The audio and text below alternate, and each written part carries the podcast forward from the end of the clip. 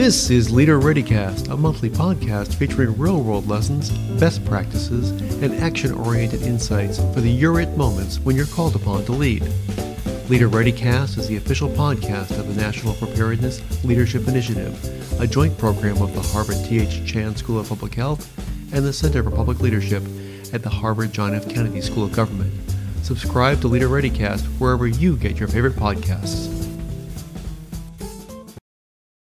On February 3rd, 2023, 38 cars of a freight train carrying hazardous materials derailed in the small town of East Palestine, Ohio.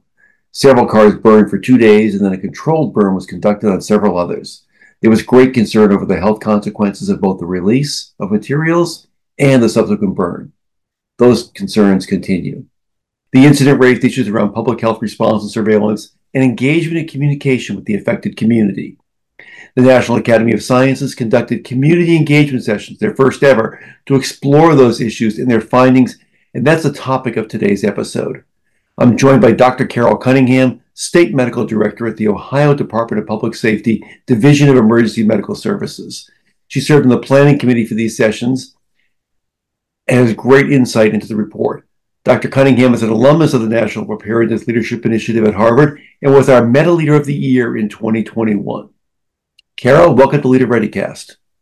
Oh, thank you. It's wonderful to be here this morning. It's great to have you. And now, just an important note before we get started Carol is sharing her own thoughts and opinions today. She's not speaking on behalf of her department, the governor, the state of Ohio, the National Academy of Sciences, or the CDC. We're getting it straight from Carol, and given her vast experience, I know that's going to be more than enough. We're going to have a great conversation.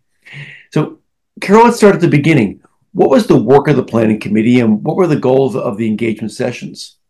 Uh, the work of the planning committee was to actually for get a bunch of leaders and experts in different genres involved in this event to identify sources of research. Um, we were to identify opportunities for improvement in response, data acquisition, networking, and uniformity, as well as to guide research uh, that's going to be focused to address the physical and mental health needs of the community.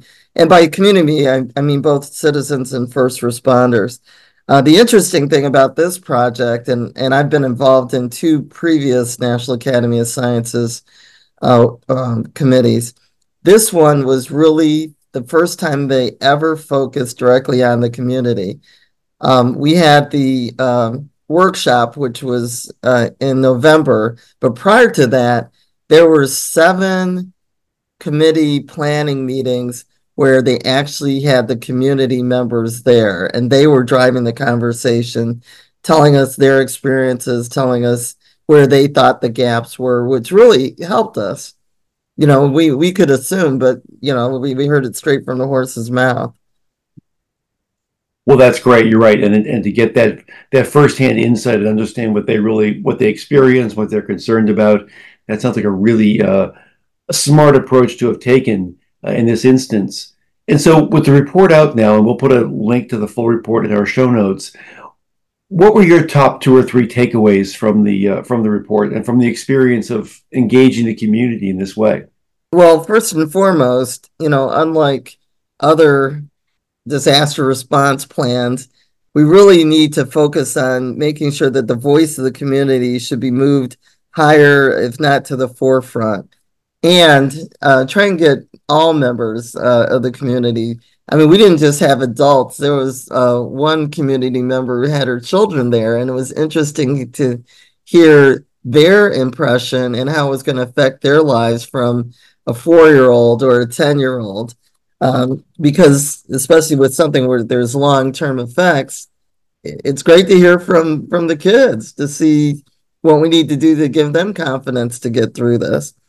Uh, second of all as we come up with solutions a one size fits all i don't believe will fit all aspects.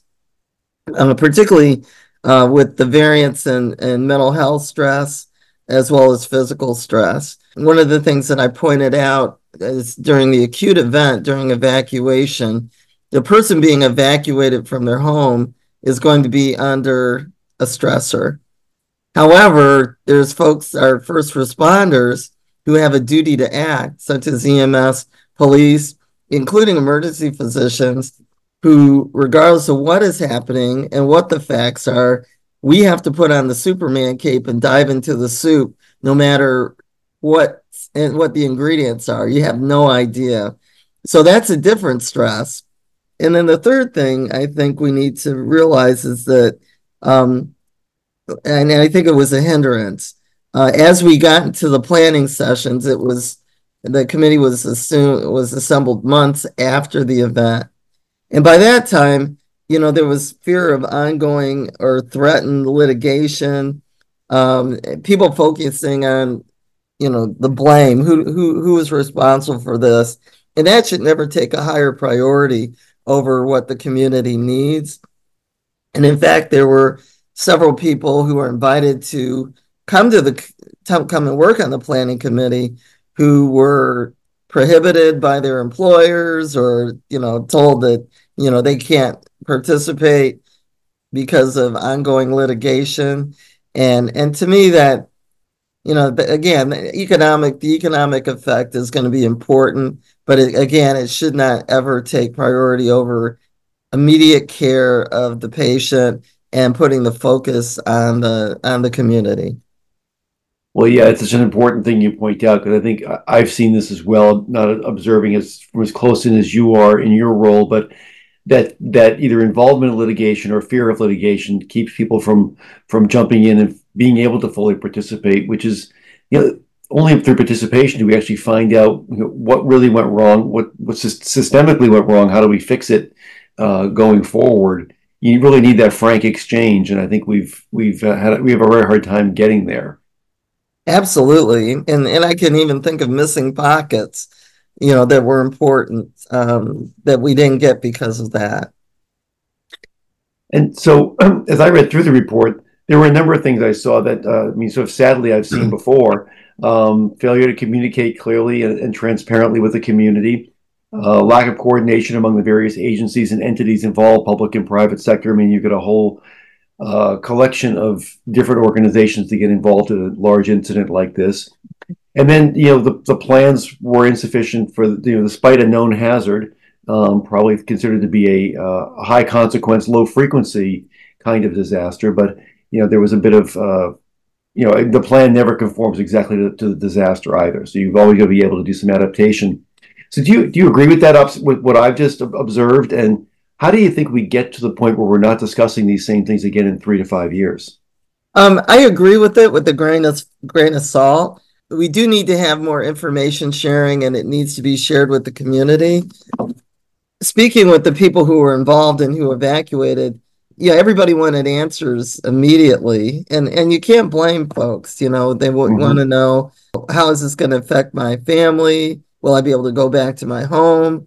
I I've always had a beef with the advisories that have come out uh, as it affects first responders because we all know that hazmat units respond to these events, but the first people on scene are not the hazmat unit.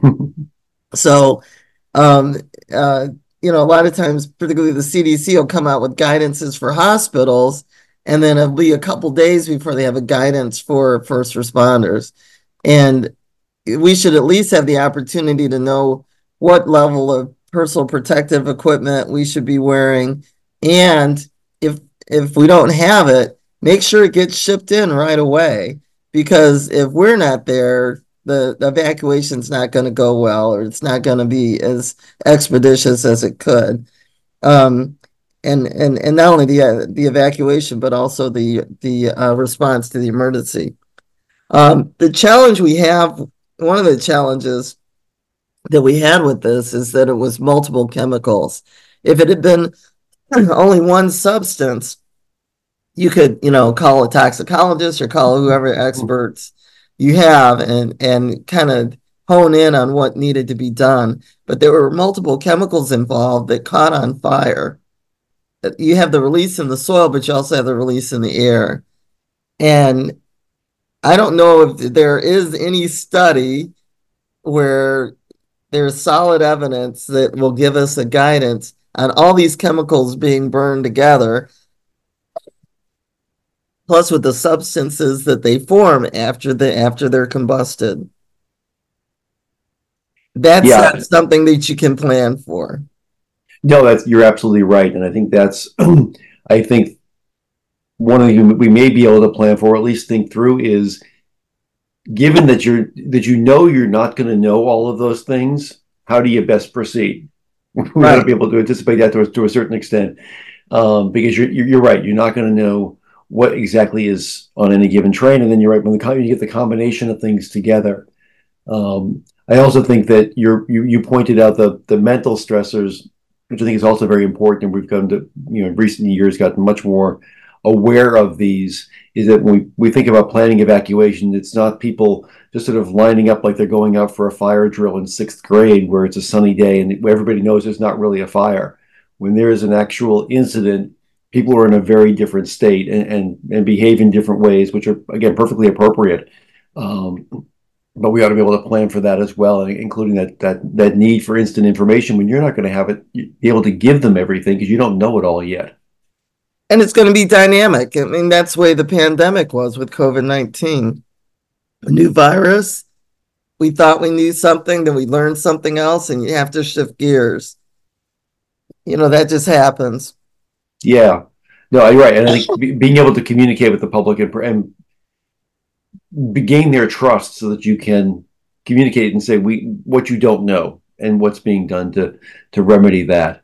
Uh, are there other changes you think need to be made to to ensure future readiness for events such as this? I think the other challenge, and, and it's it's everywhere, you know, when a disaster happens, it doesn't have a boundary. This was near uh, the the border of Pennsylvania. So, you know, we had um, it was multi-jurisdictional, but also multi-state. So you have responders coming in, and and it's always good to do drills, but your drills also need to involve agencies that are around you, even if it goes over a boundary. And I'm not faulting um, the locals for, you know, I don't even know who they do their drills with. But when I think about even our FEMA regions, do our FEMA regions do drills across boundaries? Everything's kind of regionalized, which is great if Right. everybody's using the same protocol, but that's not the case always. No, you're right, and that's uh, and, and all the all the disasters I've I've seen they they don't read maps very well, so they don't respect those boundary lines we've drawn on them, drawn on maps, and, and can cross over. And just because we've we've divided, things into artificial jurisdictions, which is appropriate for most times day to day, uh, you've also got to be ready to, to cross over those boundaries as well, and uh, it's it's an important consideration. Yeah, yeah, definitely. And when I look at Ohio and Pennsylvania, like in terms of EMS, we have we have um we're a home rule state. They have statewide protocols, so there's a variance. And I think they worked well together, but sometimes that can be a challenge, um, not only just for EMS, but for hazmat units, law enforcement, etc. No, I think especially when you get into the second and secondary and tertiary uh, phases of an incident, because you're right. You know, when the when things are on fire, people come together and they can usually figure it out pretty quickly because the, the need is is very apparent and the the protocols are at least close enough that they can they can figure it out. But it's when you get to that next stage of again, you're working with a community that's been affected by, in this case, a chemical release and, a, a, a burn with a lot of potentially toxic smoke. Uh, if you're treating it differently in Ohio than you are in Pennsylvania, those folks probably talk to each other, and that's going to cause more confusion on the ground if there isn't some consistency there. And as all of us know, you know, the, the, the disaster goes better when everybody knows each other in advance and you Yeah. practice together, etc. No, absolutely, and it's uh, it's so important to do that. I know it takes a lot of work and can take a lot of time. Doesn't have to cost a lot of money, but you you take some time in planning to be able to get a, a, a large enough exercise together to get people working outside of their normal jurisdictional boundaries. But it's so so important because I think you you can you'll learn a ton, if nothing else, by watching how somebody else approaches the same the same crisis you are. And when you're doing this, you need to involve the uh, private sector too, that are just across the state border. That's right, absolutely. And it's I, I just went through a, a, major exercise. I was helping do some facilitation around up in, in, in Canada because after this particular incident in Ohio, uh, this is a major rail hub up in Canada. They were worried about the same kind of thing, and they they uh, pulled it together and did pull it with a lot of actually quite active participation by the private sector, which was great because they again they brought this distinct perspectives, uh, distinct knowledge, and it really was great to see people coming together and, and working together, knowing that they hope this never happens, but if it does, they really need to be prepared to respond in an intelligent and an effective manner. You know, and on a positive note, I think um, you know when I look at the the transparency, um, and and I've never registered for any political party, but I'm a I'm a people first person. You know, let's take care of the people, and then worry about everything else later. Fighting out blame this and the other, but I've um, during the pandemic and also during this event, you know, our governor, he, he's a people first person and uh, and I really like that. I really like that. It you know let's let's help the people before we start pointing fingers at anybody. No, absolutely. I think it's something we've learned from aviation and other sectors. It's so important to have to get in there and, and learn what you can without worrying about blame. There's, there's always going to be time for the for the blame to go around if it, if it's warranted, but to actually get in and get people talking without fear of blame, you can find out what really went wrong. That's the only way you learn and get better going forward. Absolutely. Which, which leads me to my next question, which is that, you know, again, we're seeing all sorts of events re- re- uh, resulting in the release of toxins because our, our lives are full of, of toxins. We've got them around the house, we've got them in our communities, you know, fires, floods. There is more and more things that, that are releasing toxins. So, as a public health leader, what advice do you have for preparing for such a future? What can public and private sector organizations do, uh, community leaders, to get us ready for that unfortunate uh, consequence of, of more and more incidents? Um, one of the things that I think needs to happen is that in order to get good data on a toxin and its long term and short term effects, the first thing you have to do is, even if it's a, a quick on a sheet of paper or whatever, get a registry of the people who were there. You know we don't always do that that well. Um and and record you know how close they were to the event etc you know we need to actually have that and be able to follow those folks. One of the frustrating things i think is as a physician is particularly you know we follow the physical health in a in a moderate way but for the mental health that's even tougher. For those who don't practice medicine, when you when you see a patient and you go to close out the chart, you put down your diagnosis, and it's a drop down menu that's that's developed by CMS. However, if you have somebody who has, you know, you think has got anxiety or post traumatic stress or whatever, secondary to that event, there's not a drop down category that will link them to that. And that was so true with COVID. Um, you know, if you had COVID and died, you know, you could click COVID 19. But if you had somebody who committed suicide or was depressed or whatever, secondary to their work stress at COVID or whatever, there was no way to log that. So we don't have a great data pool. So that's one of the things that I, I would hope that we would do in the future. And then I also think that we need to, again, like I said, one solution isn't going to fit all. Being evacuated from your home is stressful. Moving on with life is going to be different if you're in your 20s or 30s and you're still working versus someone who's retired, has their home mm-hmm. paid off, and is now on a fixed income, and they may not be able to go back to their home that that's just it's, it's stressful, but different types of stress. So we need to acknowledge that. And then the research I think that needs to be done is try and find people who've been through this before. I'm an old salty sailor, and I was actually in medical school or residency when the event happened at Fernald in Southeast Ohio, which was a chemical exposure, but intentional, where a company was dumping radioactive material into the soil. And uh, one of the things I recommended, if the CDC and the national academies can find some of those folks who are now grown up, ask them, how did that affect you? Like as a child, how, how has it affected you that you don't have a high school to go back to for high school reunions? What was it like for your family to regroup? Because, you know, all those homes got, they're gone. They're, the whole community there is gone. I think they turn that area into a dog walking park or something like that after the cleanup. And then lastly, I think, you know, private sectors are so underestimated. The power of them to help, to heal, to support a response uh, needs to be highlighted because you know we think private sector, but they are uh, they're part of the fabric of the community, and if they're around, they're willing to help. You just no, got to tell them what you need to have done.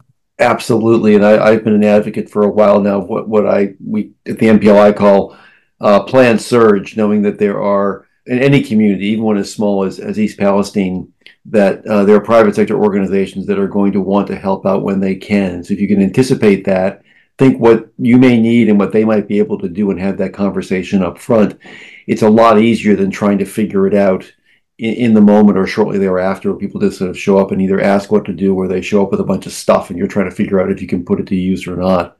But the, it really helps knit the community together for preparedness in advance of any event. If you can have that, you know, whatever hit us, it's a tornado, it's a train derailment, it's whatever happens to come along.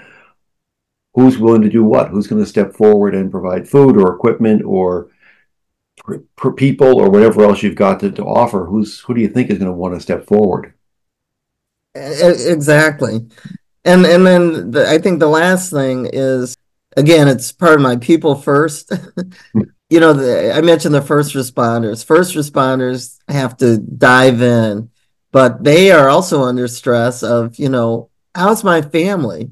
Yes. If you can just make sure that you have made sure that you can't concentrate on your job if there's something going on at home or you, you're worried that your kids may be stuck in a school and don't have a ride home.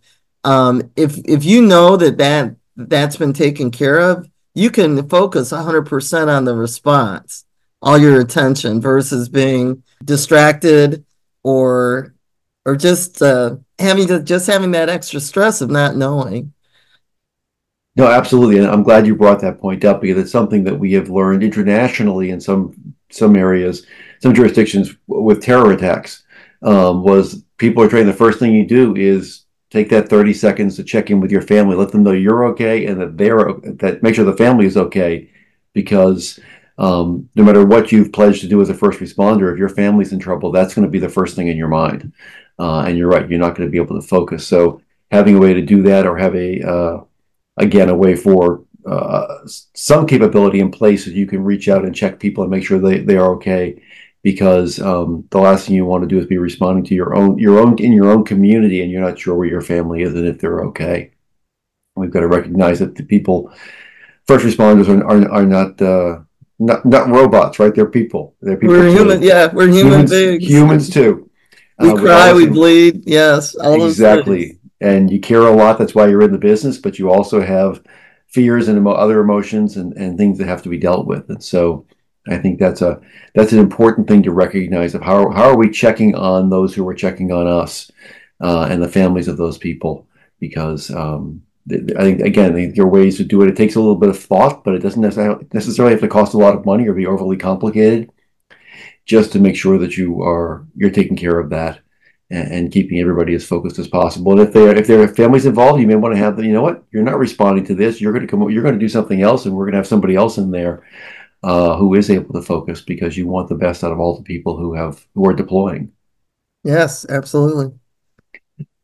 So now I want to ask you a question completely out of left field because I think what what I know because I've known you for, for quite a while, but many people may not realize is that you actually, besides all your work in in emergency medicine, public health, you sit on the rock the board of the Rock and Roll Hall of Fame. So since we're recording this shortly after the Grammys, what did you think of the Grammys this year? With a lot of a lot of uh, chatter on social media, a lot of positive response. I saw. What did you think about the the, the ceremony this year? I actually had it on my TV, but I had so much work. I was just listening. Uh, I thought it was energetic. The Grammys uh, honors uh, honors a lot of lot of different artists, and and linking this with disaster response, uh, a disaster leader. Sometimes you need to be quiet and listen to the smallest voice in the room. I was really excited that um, you know uh, the, the the bands that are on the Grammys are they actually televised or very commercially popular. But there's so much talent out there that doesn't get the airplay that it should or the advertisement that it was that it that that it, that it really deserves. So there were probably two um, awards I was really excited about that are were smaller awards that probably weren't on TV. Um, uh, the first was the best jazz performer, uh, Samara Joy young girl who came up through some uh, just some jazz jazz uh, uh, schools and actually performed at our jazz festival last year. Just a fantastic voice, and she's young. It makes you realize that that that art is never going to be lost. And then the second one was the best global music album, which was won by a, a, a band called Shakti, and the album was called This Moment and I'm sure that when they won this Grammy, for a lot of people, that might have been the first time they ever heard of this band.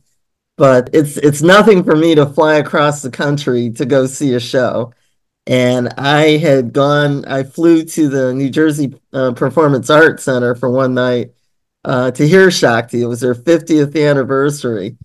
And people were just like, I never heard of that band. Oh, they've been around for 50 years with John McLaughlin and and it was just it was just a great show so i was really excited because a lot of times you know they they probably didn't make a lot of money off their albums because a lot of people don't know them but you need to know them and you need to know other music that's not spoon sped to you by the by the radio i think people who who maybe listen to npr and tiny desk probably get exposed to more novel novel musicians but uh yeah, you know, it, it, was it was a good ceremony. But I, I, again, I, I look at the I'm one of those people when I go to the movies, I'll stay till the end so I can see the artists on the scores because they probably don't get the props that they should.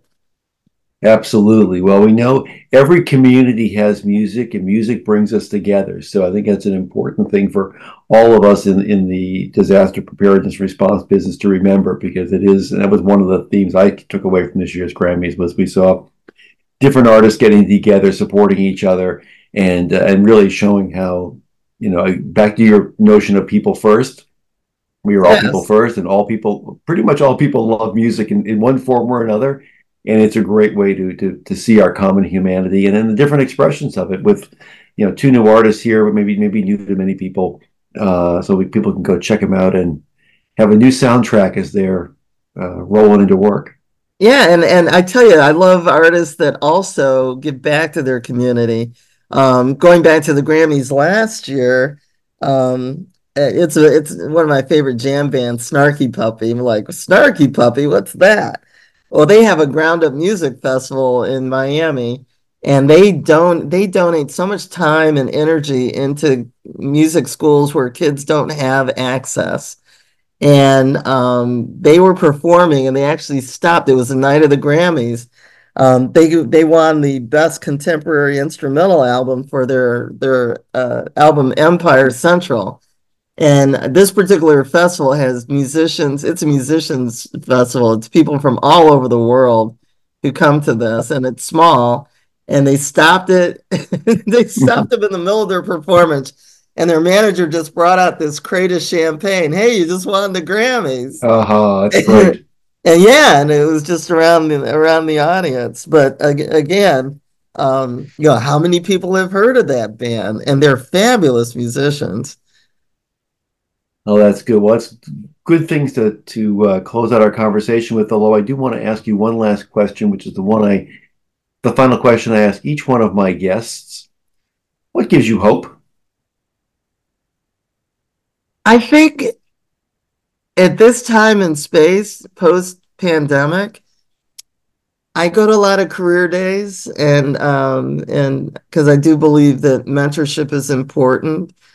I think that what gives me hope is to see the light go off in a kid's eye of excitement And then the other thing is to to see kids out on the playground. They they're colorblind, they have friends, they're connecting. They're not on they're not hooked on to text messaging. You know, if they have a, a disagreement, they'll throw a few punches, talk it over, then walk off the playground holding hands. We need to keep that going into adulthood. Let's have direct communication. Let's settle our conflicts. Let's walk off go, holding hands, knowing that we're stronger together than we are apart, and still have time to talk to a three year old. Because to me, that's like the most refreshing conversation that you can have because it's 200% honesty and the truth. Well, that's great, and what a, what a great thought to close on, Carol. Thank you so much for being with us today. You've you've shared a lot of wisdom, and I'm sure our listeners are going to practice differently because of it. Well, thank you, thank you. My guest for this episode has been Dr. Carol Cunningham, State Medical Director for the Ohio Department of Public Safety, Division of Emergency Medical Services. Until next time, remember that you're it. Be ready to lead when it matters most.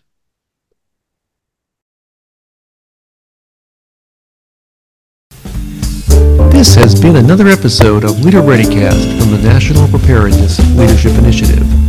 Subscribe to Leader ReadyCast wherever you get your favorite podcasts and find out more about us at npli.sph.harvard.edu. Follow us on Twitter at HarvardNPLI. Thanks for listening and be ready to lead.